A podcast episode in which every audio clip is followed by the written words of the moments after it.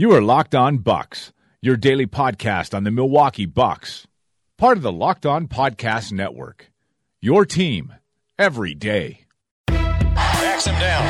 Giannis into the lane. Giannis spinning.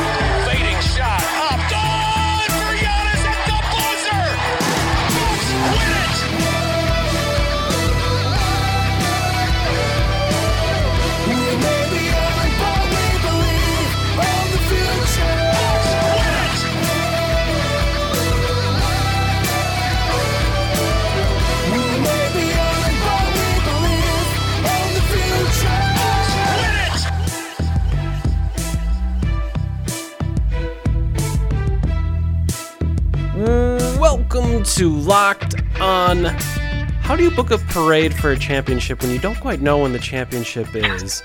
Um, I'm just kidding. This is Locked On Bucks. I'm Eric Nehm, Milwaukee Bucks reporter at ESPN Milwaukee. Also, the Milwaukee Bucks reporter at ESPN Newark, um, which is a township in the southern portion of the state, uh, near near Beloit. Uh, so shout out to Newark, which I didn't know. Uh, whoever sent it in made sure to send it in as Newark Township, so I knew that they weren't saying like, oh, like Newark out in New Jersey. Um, the Newark Township in Wisconsin exists. So uh, shout out to our affiliate there. I've never been there. I'm not sure I'll ever get there, but that's okay. And joining me as always is my good friend and the founder of BrewHoop.com, Frank Madden. Frank, how you doing, buddy? I'm good. Basketball, Eric. Winning Right. basketball. Uh, uh, aesthetically pleasing basketball. Um, and no injuries, which, uh, you know, you only talk about injuries when they happen generally, but uh, reminder every preseason game that you get through without an injury is, uh, I feel like that's a small victory in itself. And tonight, the Bucks had that, you know, small victory that we're probably not going to talk much about, but then more importantly, they a a very big victory on the scoreboard in opening Fiserv Forum with uh, a resounding uh, 116 one, uh, 116-82 win over the Chicago Bulls. It is a bad week for Chicago sports rivalries with Milwaukee teams, and uh, I think tonight just sort of underscored how uh, very different the Chicago Bulls and Milwaukee Bucks are, and of course that's probably a good caveat to put uh, in as we talk about what we liked and what we saw from the Bucks because Bulls suck. So that's you know an important baseline. We probably want to see the, the Bucks do this against some better opponents or at least more consistently. But um, I mean, uh, tough to find really much to complain about. If if you had higher expectations than what you got from uh, the Bucks in their their very first game at Fiserv Forum, I, I think you probably probably needed to lower your expectations because uh, I think you got to be pretty damn happy with what we saw tonight if you're a Bucks fan. Yeah, I would agree. Uh, also, before we get all the way, all the way started, a reminder that today's episode is brought to you by Vivid Seats. Go to the App Store or Google Play and download the Vivid Seats app.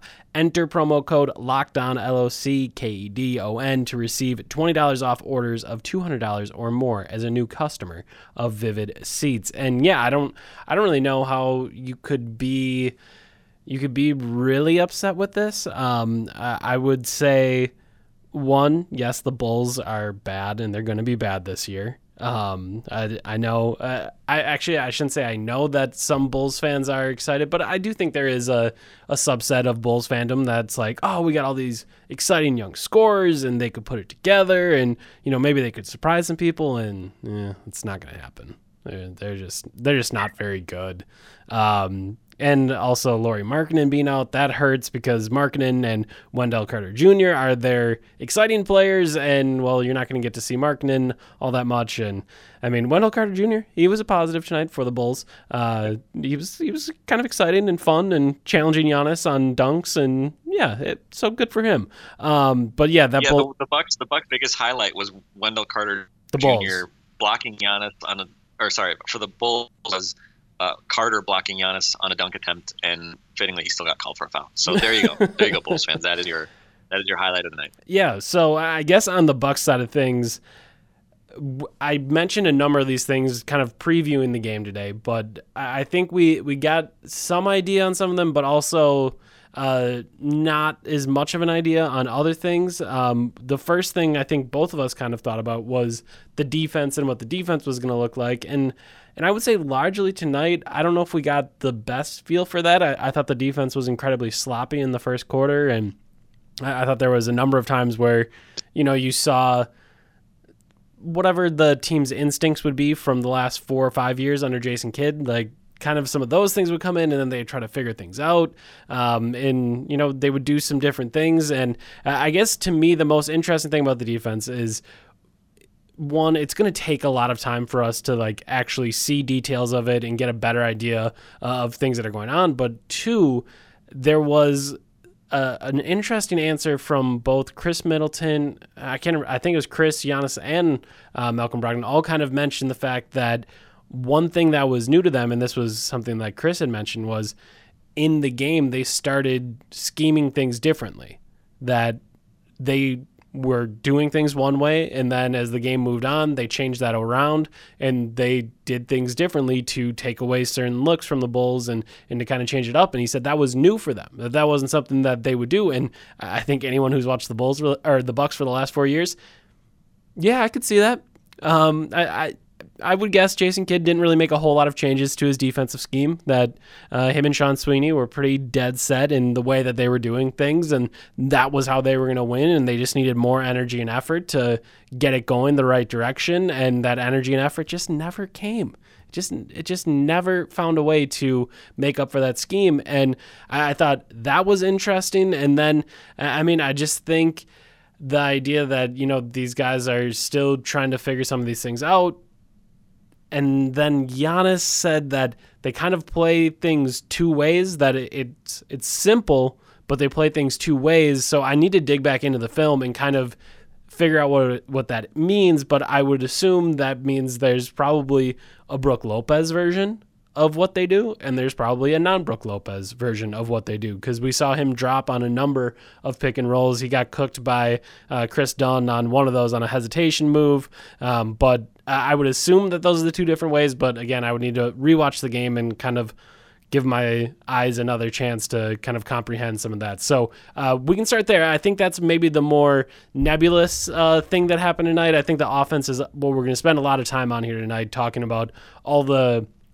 good and interesting things that we saw there. But defensively, did you get any any sense, any feel for kind of what you were looking at, or, or what you what you thought? And also, the Bulls stinking uh, doesn't help you get a good look at what maybe the Bucks would be trying to do defensively.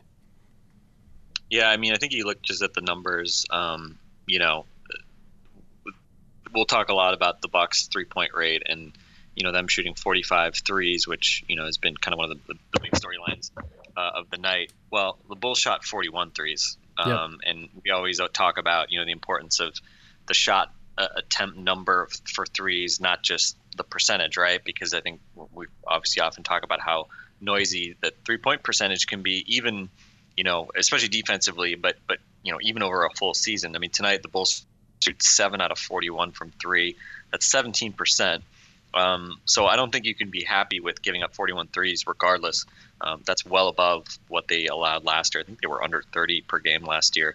Um, so that uh, they- were definitely under 30 per game last year. They they were actually pretty decent in terms of opponent three point uh, attempts per game. Um, so a lot of threes given up tonight. Um, again, Chicago doesn't shoot well. I mean, they didn't shoot well overall, 32% overall. I mean, they didn't shoot well on twos either. Um, I think you, you know, again, um, th- there's a lot of noise in that. There are going to be nights where teams shoot obviously much better from three than than what we saw the Bulls shoot tonight. Um, I think overall, though, you know, seven fast break points for Chicago. You know, you like that. We talked obviously about Mike Budenholzer talking about how defense starts with your transition defense. So I think that was fine tonight. Um, and one other big topic that you know certainly was more of a positive. Uh, we talked a lot about um, you know the foul issues and, and how Budenholzer specifically talked about fouling less. And, and tonight, just 12 uh, personal fouls for the for the Bucks. That is not many. The Bulls had 19. Um, and so I think you, you'd look at that as a positive, you know, in terms of, um, you know, there's trade offs here, right? Like if you want to play without fouling, you're going to give some things up.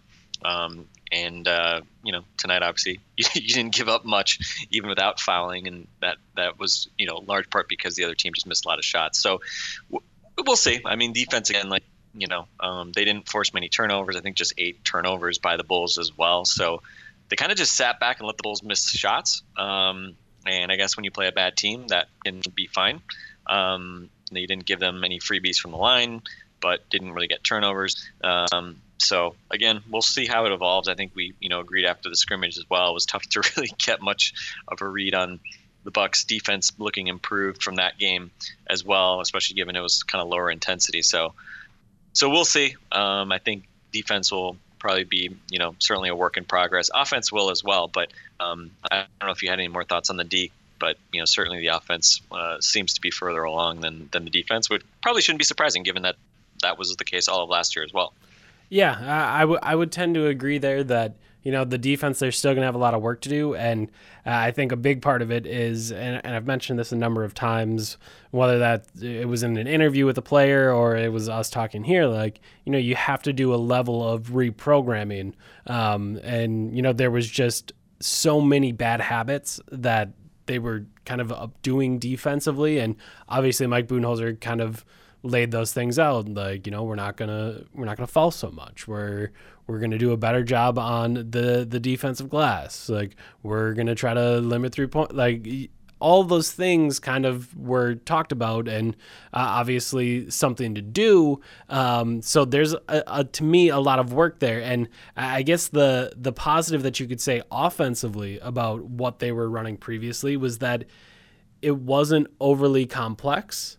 And in that lack of complexity, there weren't really a, a, ton of bad habits to pick up other than, you know, maybe not taking good shots at the start of a clock. And uh, the fix there is pretty easy. Take that shot. That's it. Just say that, and you've kind of fixed that problem. Like there, there isn't to me a ton of really bad habits you have to get rid of offensively. So uh, I, I do think that it, it, will be a little bit easier on that end, and I guess we we can kind of we can kind of move over to the offense as long as you're you're okay with that. I don't know that I have a ton more to say um, about the the defense or anything like that. So um, moving over to the offense. What one other just one other quick thing I was just looking up. So last year the fewest fouls the Bucks had in any game last year, 13. They did that three times. So um, we'll talk about three point shooting and how that was an outlier relative to what they did last year. Um, defensively, the foul rate um, already game one of the Mike Budenholzer era. Granted, it's preseason, um, but especially preseason. I mean, you know, preseason tends to be pretty sloppy, right? Yep. Uh, I, I, wouldn't say I, I, don't know have the numbers in front of me. I, I think you know, just from a theoretical standpoint, I'm not sure that preseason would have fewer fouls than than regular season, um, just given that teams are, are generally not sort of pretty tight. Um, but yeah, so probably says says a fair bit about you know kind of the points of emphasis for Mike Budenholzer um, and, co- and the coaching staff that you know in the very first game here in the preseason you give up fewer fouls than than you did at any point last season. So last year, 21.4 fouls averaged per game. Um, so yeah, that's uh, that's a lot. Also, um, just just kind of realize how um, all of this works in a much larger system. Um, if you want to push the pace offensively, the worst thing you could do is stop gameplay. And an easy way to stop gameplay is what? That's right, fouls. So if you foul a lot, it's hard to play at a fast pace. Obviously, the the kind of hawk system is you know speeding up the pace a little bit in every aspect in the half court and then also adding on top of that like okay we're not going to foul so that the game can keep going and then all of a sudden all of that ball all of that ball movement all of that player movement man defensively, this is really hard. I'm really tired because I haven't had a chance to sit at the free throw line in a long time because they don't foul us on that end. And now here I have to keep guarding all these guys that are running all over the place and I'm getting tired. And, you know, that's kind of how all of this works systemically. So, um, something to keep in mind there. Also, something to keep in mind is Vivid Seats. Vivid Seats is an online event ticket marketplace dedicated to providing fans of live entertainment with experiences that last a lifetime. And I will say this after my first night in Fiserv Forum, there's going to be some experiences that last a lifetime in that arena. Uh, it is it is fun. It is loud. Um, I, I would say it is it's bright. The scoreboard is very good. Um, so I think there's a lot to. The only thing I will say on the scoreboard where they list stats, uh, full Antetokounmpo doesn't quite fit in there. So they will have to figure out how to fix that because not having Giannis's full last name is a problem. Like that's that's not ideal. So I think it gets to A N T E T O K O U N M P, but no O. So I feel like you know you just gotta you gotta change the the the column width just a little bit to get it in there. Um, but if you want to check on if they figure that out the next time that the Bucks come back home and they're in Fiserv Forum, well, you know you can head over to Vivid Seats to get the best seats and the best opportunities to see all of those things. Again, the podcast code for us is Locked On L O C K E D O N, and that'll get you twenty dollars off orders of two hundred dollars or more if you're a first time customer of Vivid Seats. So go to the App Store or Google Play and download the Vivid Seats app. Enter promo code LOCKEDON to receive $20 off orders of $200 or more as a new customer of Vivid Seats. So go check all of that out. Now, onto the offensive side of the ball, Frank. Um, I I think and again, I I'm just kind of busy tweeting and kind of in my own world as a game goes on. I would guess Bucks fans were extremely excited about everything that happened tonight. I- I- am I reading the room right, Frank? You know, I wasn't following Twitter for the first probably quarter so of the game, um, but uh, yeah, if you got onto it at all, there was a lot of excitement. You know, not not just from Bucks Twitter. Um, there, there were also a lot of you know our friends um, from kind of the national media Bucks Twitter, or sorry, national media NBA Twitter, taking note of um, you know the different aesthetics, especially of the Bucks offense and the ball movement. I think uh, our friend Danny Leroux made a joke that the Bucks have had more open threes tonight than all of last season combined, um, and there were definitely some really nice, you know, just and, again, it's not like rocket science, um, but just some really nice actions taking advantage of the personnel the Bucks now have to, you know, attack, kick out, um, have guys be, you know, really looking to to kind of always be finding the open man and move the ball. And you know, again, I think the the obvious output of that was, you know, not just a, a monster offensive night. You know, before kind of the scrubs came in late in the third quarter. I think they were at about 120 points per 100 offensive rating. Um, I think they still ended up at like 116 or so, you know, some some really high number even Yep. even after um, you know kind of garbage time set in. Um, but obviously a really effective night scoring the ball uh, and you know just some great balance between putting up a lot of threes. But you know, look, they hit 15 out of 45. You know, they didn't like make just they weren't just like smoking hot from three. Uh, Uh, but this kind of underscores something that we always talk about. It's it's you know with three point shooting, it's more about you know having the willingness to to take good looks and get them up there and force the defense to have to cover you that way. Because when you play that way and you have the personnel to play that way and certainly with you know guys like Lopez and Ilyasova being back in the mix at some of the big spots you, you have more, more of an ability to do that. And it's certainly a green light for some of the guys who maybe previously didn't have it John Henson did take a three and missed it Tyler Zeller also took a three and missed one um, but I think certainly when especially when guys that that teams have to cover like Lopez Ilyasova um, and to a lesser extent Thon Maker. You know, when those guys are out there shooting threes um, and forcing the defense, you know, even the big men to to think about coming out on the perimeter, uh, it just opens up the game, right? And I think certainly, you know, Eric Bledsoe and, and Giannis were were obvious beneficiaries of, you know, having a really spread offense around them and. Um, you know, that's just you know, the one play that j- jumped out at me. We'll, I'm sure we'll talk a lot about Giannis and sort of his evolving fit in this offense. But uh, you know, one play that that was really fun was the Bucks kind of spread it out. They got a switch from Bledsoe onto Robin Lopez, and Bledsoe just you know like blew by Robin Lopez in like you know Cooked him. half a second, just cooked him. And who was there for help? Nobody. Everybody was spread out. Nobody. There was no help in the lane once once Rolo got smoked, and He was Bledsoe mad. had like just about yeah. Bledsoe just had like this like little finger roll with uh, with nobody within you know four or five feet of him. So um, so again, this is obviously the thesis of the Bucks offense right now. you know, ball movement, spreading it around Giannis and, and Bledsoe and, and um, obviously Middleton as well. And, um, you know, letting the creators create uh, and giving everybody else a green light. Yeah, I mean there there's a lot of stuff to kind of unpack, but I, thought one of the things that Giannis said, and I I don't think I tweeted out this quote, but I had I had sort of asked him like there were times last year, and I, I think some of our more loyal listeners may remember this, but you know when we we ended up talking to Giannis, he'd be there was one night where he was talking about how he really likes playing with Jason Terry because he knows when he looks to the corner, Jason Terry's going to be there. Like that is something that he really liked because he just knew. Like he didn't have to look. He knew he was going to be there and you you may remember him like diving out of bounds against the Raptors and like somehow like tapping a ball to the corner and Jet being there for a 3. And I asked him something kind of to the extent of like I know you mentioned this last year, but you know, what is it like for you to drive down the lane and see guys in the corner? Like you just know that they're going to be there. And he, he said, with a smile on his face, that's great. One time it was Brooke, the other time it was Ersan. Like your bigs can space the floor and shoot threes. That's amazing. It gives me so much space to do whatever I want in the paint.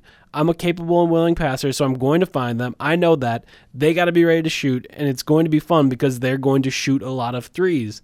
And I mean, that right there.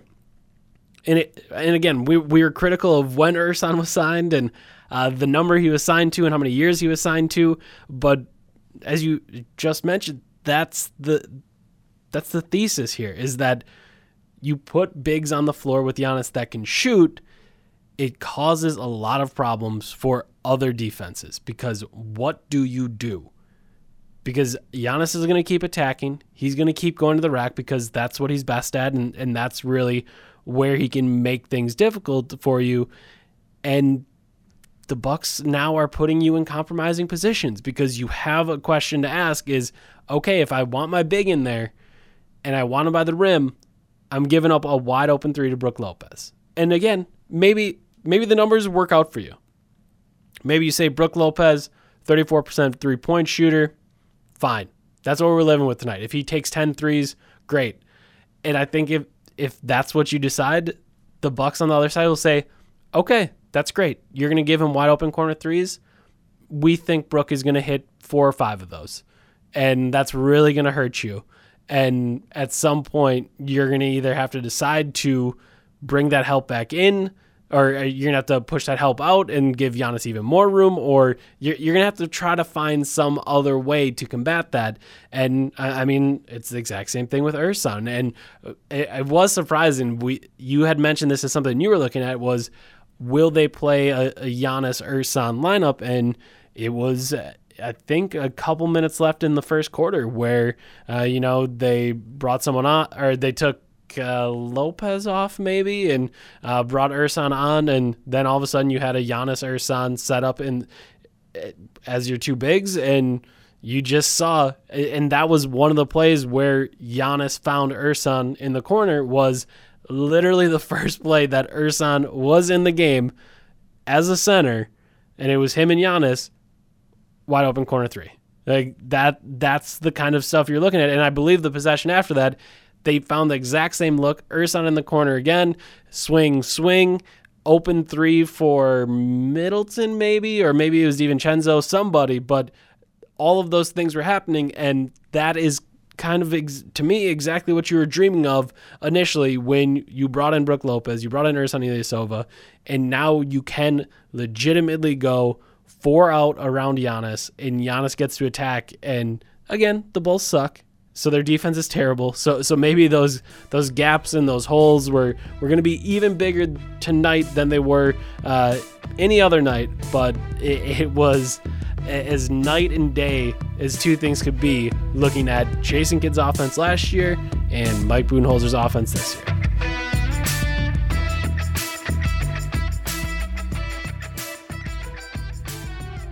Yeah, for sure. And let's. Um, do you want to talk maybe a little bit about um, some of the some of the specific offensive stuff we saw? I mean, I think I think you know it's weird. One of the guys who um, I think kind of maybe embodied some of the like budness of of the new offense the most um, was a guy who shot the ball really poorly, and we don't really have any baseline of him from last year because he was in college last year, and that's Donte DiVincenzo, who I think had kind of one of the more interesting nights um, for for you know uh, the guys on this team. I mean, we'll talk about Giannis. I mean, Giannis put up you know 19 on 10 shots, 13 boards, five assists, plus 34 in 22 minutes. Middleton, 15 points, five boards, two assists, plus 39 in 21 minutes, and Bledsoe, 16 sh- points on nine shots, three out of six from three.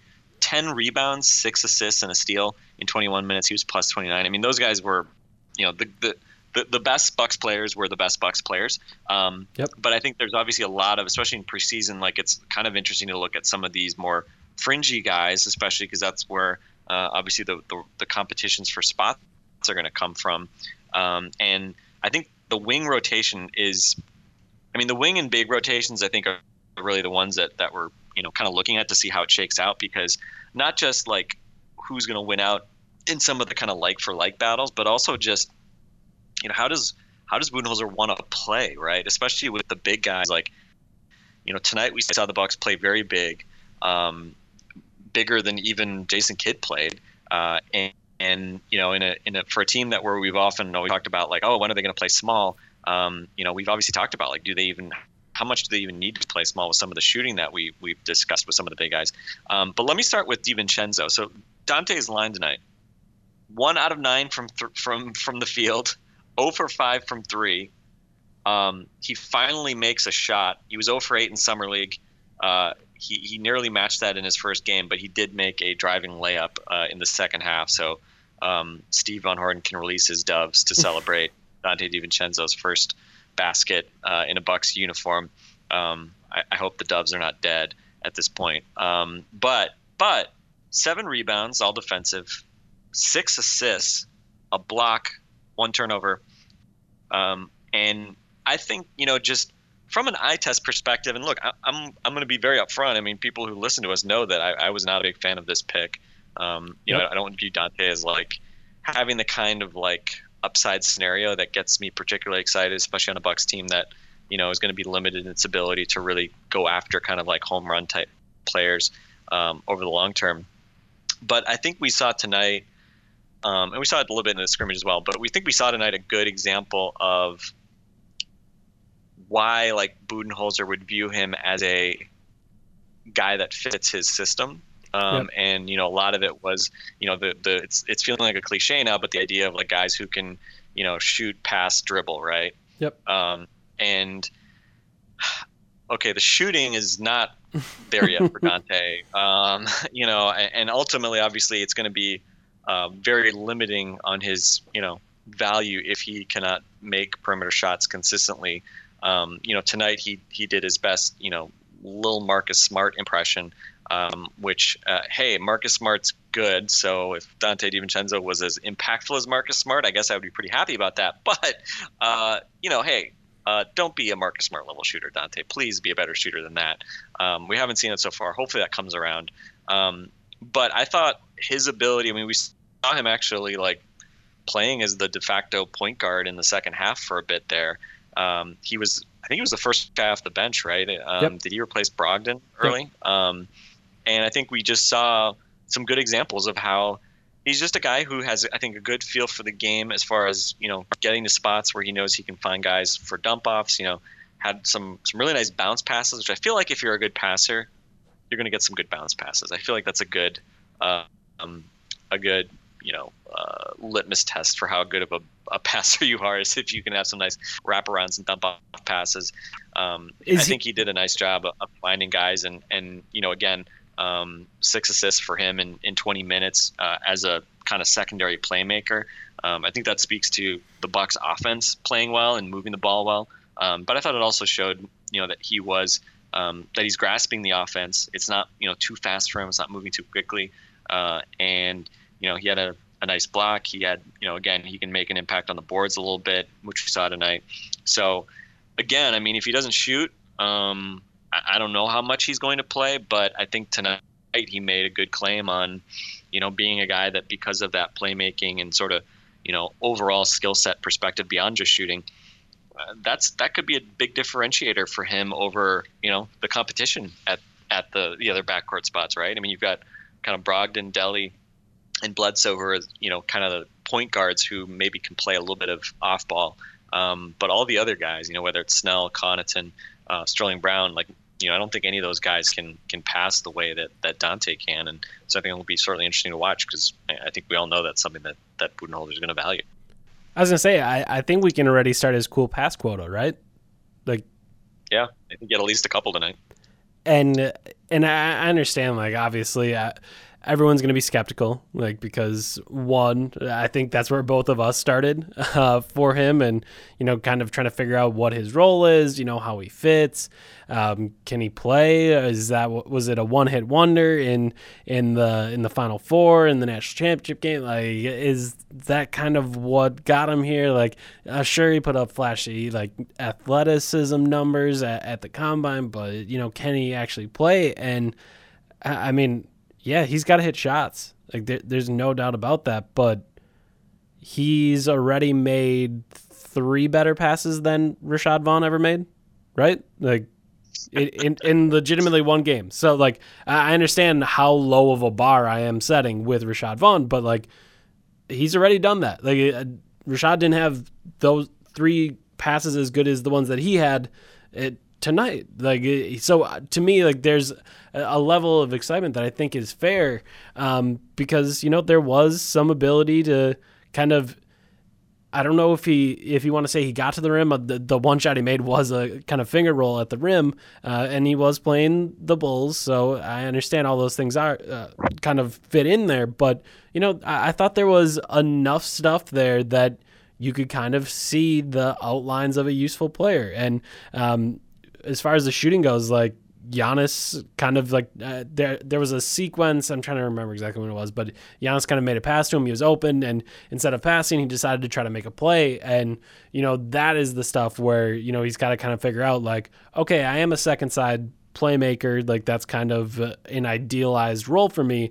Um, but if I'm open I have to shoot it. And I have to make sure that I'm confident in that shot. And obviously he goes 0 for 5 from 3 and um, he wasn't the best free throw shooter in college um, which is typically a, a good indicator of whether or not you're going to be uh, a good shooter from deep in the nba um, but you know I I think there's to me there was enough usefulness in all of the other things that he did that you know you can kind of hope and cross your fingers that the shot finds a way to to work itself out. So um, yeah I, I thought it, it was kind of it was kind of cool to see that. And with him I know one of the things we were worried about is like, can he beat guys off the dribble? And it's another thing that we're going to talk about. I talked about a little bit after the scrimmage, but you know, guys that are a little bit more limited in that regard kind of tend to get head starts on their drives in this offense.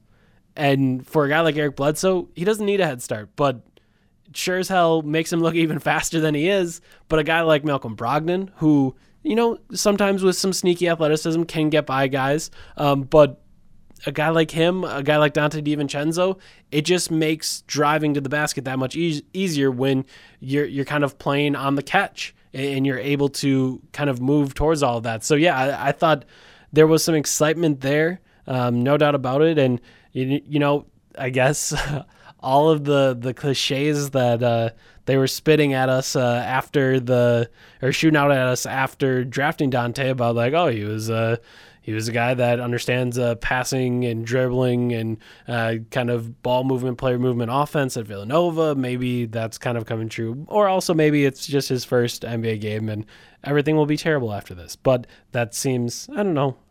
I don't know if unlikely is the word, but I don't know. I'm I'm going to remain somewhat optimistic. He, he showed me a little bit more uh, as someone who came in as a skeptic. Um, he he kind of impressed me tonight. And again, I understand lower standards, but still, uh, kind of impressed me there.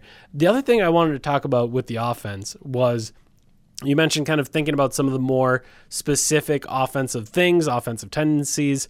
Uh, I thought there was, I tweeted it out, and I thought it was just kind of the sequence that can kind of define beautiful bud basketball if if I if that's how you want to call it but there was a sequence where Giannis, first half, Giannis brings the ball down the floor.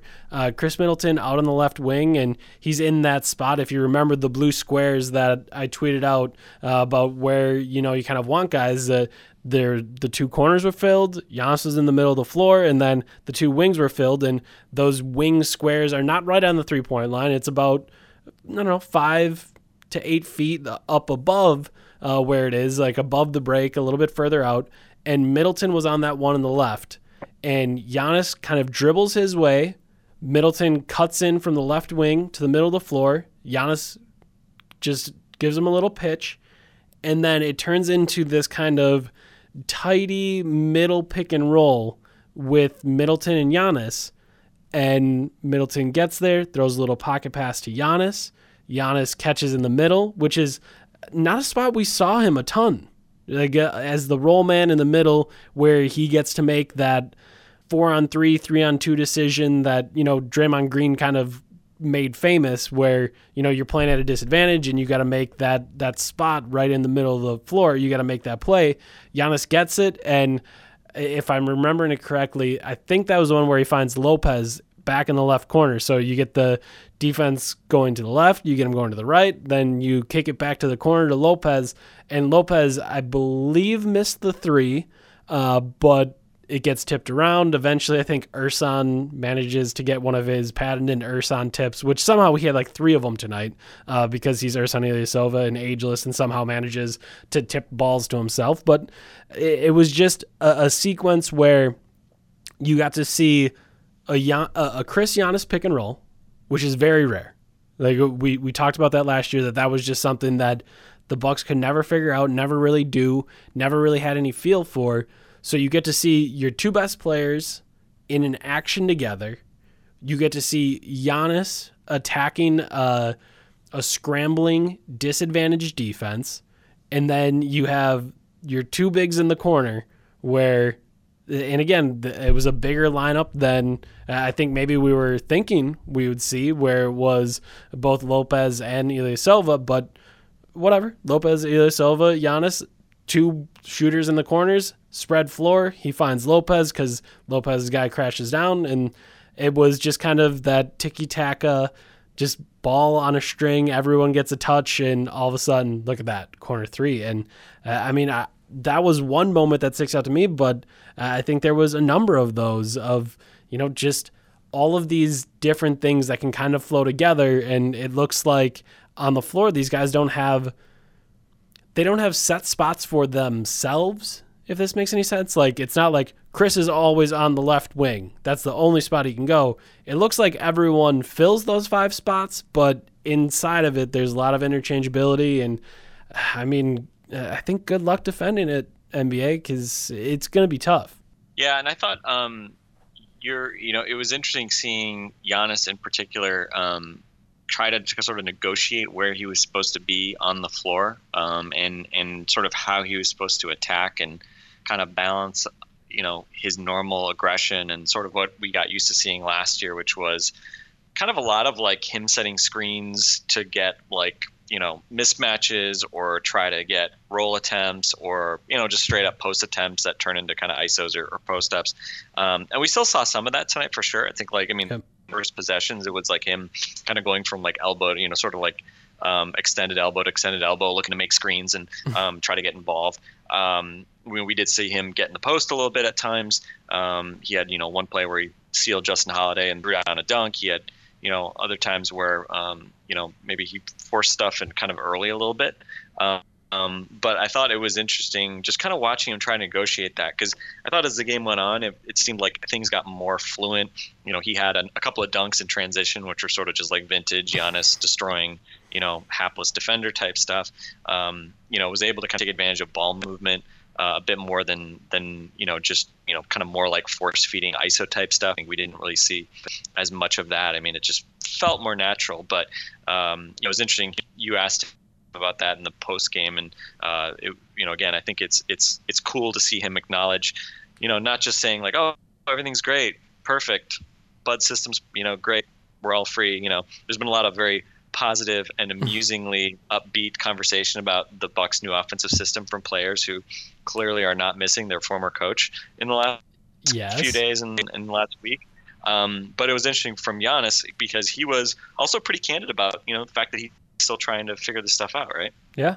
No, and to me that was kind of and again, I think anytime we end up talking to Giannis it's very interesting, but you know, at the times where he's very kind of open about these things, that's where you get the really interesting stuff. And um, I had asked a, a couple questions, and then uh, it was actually surprising. Uh, Caitlin Sharkey had asked a question about you know better spacing, and it, it was one of those moments where it felt like okay, I've we've kind of all heard about these things about how much better the spacing is, and you know how how obvious this is going to be, and it it it, it was just kind of funny that you know he he didn't totally say like yeah um it it is great, but I'm not 100% sure. The exact quote was, It definitely feels better because she asked if the spacing felt better. He said, It definitely feels better day by day and game by game. Me, Khris, Bledsoe, Malcolm, guys that like to attack off the dribble, we're going to kind of know our spots because right now we don't know our spots. Or that that's how I feel. We're going to know our spots. We're going to know how to attack. We're going to know when to pass, and we're going to be more comfortable with this offense. And this is our first game. I, I think we did a great job moving the ball, finding the open man, shooting open threes. It was unbelievable. We had fun with it, and uh, I mean that was kind of what I thought. Like after the first quarter, I, I remember a, a number of people kind of tweeting out like, "Hey, this is this is great to see how much space there is and how open they were." And I, I just kind of remembered because this was something that we had asked the last couple days was how does Giannis fit into all this? And I, truly thought watching that first quarter, and Giannis had a great first quarter, um, but watching that first quarter, it felt like he was kind of, kind of floating, kind of trying to figure out, okay, when, when do I get to attack off the dribble? What spots should I attack off the dribble from? How, how do I kind of try to negotiate all of this? And I'd be curious. I, I don't, I don't even know if there is like stat tracking uh, during a preseason. game. I would assume there is, but if I had a guess, and you'd have to find a way to prorate this, but if I had a guess, like Giannis probably had the ball in his hands considerably less than he's used to. Like it, if I just had a guess, because there were a lot of times where he was kind of moving around, and then it would be a touch and a quick touch and moving the ball. But in that first quarter, it felt like there were moments where it was kind of some of those old habits. And you mentioned one of them, and one of his first scores was a, a left wing clear out where he just backed down his guy and just kind of attacked, and it was like, huh, kind of looked like something he would do under Jason Kidd. And uh, again, it worked. So I can't imagine Mike Budenholzer was furious or upset, but I thought it kind of spe- uh, it kind of spoke to you know just how not totally comfortable he is with it, which is both a scary thing for the rest of the league and also kind of an interesting thing thinking about the night that he had. Yeah, and I mean, sort of those things like you know, uh, we talked about a lot, a lot last year, right? I mean, the Bucks' offense was still effective in large part because they had talented shot makers, in particular Giannis, Middleton, and Bledsoe, who were efficient scorers, and you know, to a large extent, you can just sort of roll the ball out with those guys, and, and they're going to get buckets. And so I think there's you know the balance between trying to set up a system that is going to create good looks and you know get people uh, in positions to succeed and take advantage of the skills that your players have, um, and and also as we've talked about, hopefully also you know by having a better kind of more fluent system, helping guys who are not the Giannis, the Middletons, the Bledsoes, um, be able to play a, a more significant role and a more consistent role, which is I think you know really was the biggest flaw in in what we saw a year ago in in terms of under Jason Kidd and Joe Prunty. It just you know felt like aside from those guys, you know you just didn't know what you were going to get from from anybody else night to night. Um, and so I I think it is going to be really interesting. And you know again like you know it was interesting. I mean Giannis hit a pull up three over Jabari Parker in the first quarter, and it was obviously a shot that everybody looks at and says, "Oh, oh shit, Giannis pull up three, it's on now, right?" Yeah. Um, but you know, those are the kinds of plays where it's like, you know, if he misses it, we're saying, "Oh, that's probably not that good of a shot, right?" Would have been Yeah. better off driving to the basket and you know trying to dunk on Jabari, who you know probably is getting more bailed out if he settled for a pull up three. So, and that's just that's just the reality of being a superstar in the NBA. I mean, you're gonna, you know, there there has to be some to some extent sort of the just roll the ball out and show that you're better than the other guy type plays. And you know, again, like you're not just going to be able to get Giannis, you know, on the go wide open dunk plays every time, right? Yeah. Like part of the offense is going to have to rely on him to um, create shots that, that other guys can't and maybe take some shots that aren't that easy. Um, so I think it's just going to be very interesting to see just sort of how that, you know, evolves over the course of the season and, you know, how he kind of picks his spots and, you know, where his confidence is. But, you know, we've heard him say publicly say he's, you know, he's not going to be afraid to shoot threes.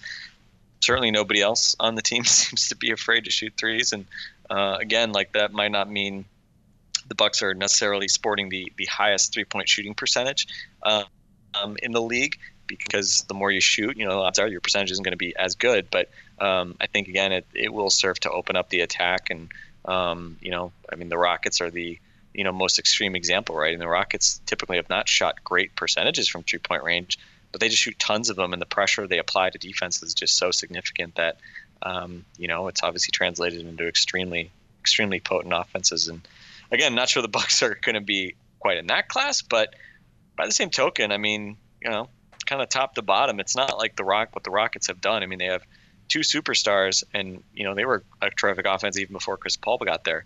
You know, if you have that kind of transcendent superstar and you can build around him in a really kind of logical and and productive way, um, you know, I think the Bucks could be a phenomenal offense. Um, maybe not Golden State, Houston levels, um, but again, I, I'm I'm really excited to see how far uh, they can push it given the personnel and, and obviously the new philosophies that they're putting in place.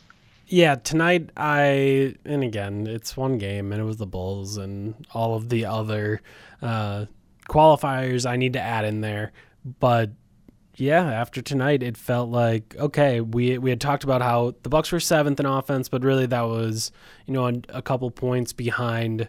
Uh, a couple points per 100 possessions behind who uh, who was in six. I think is the Nuggets.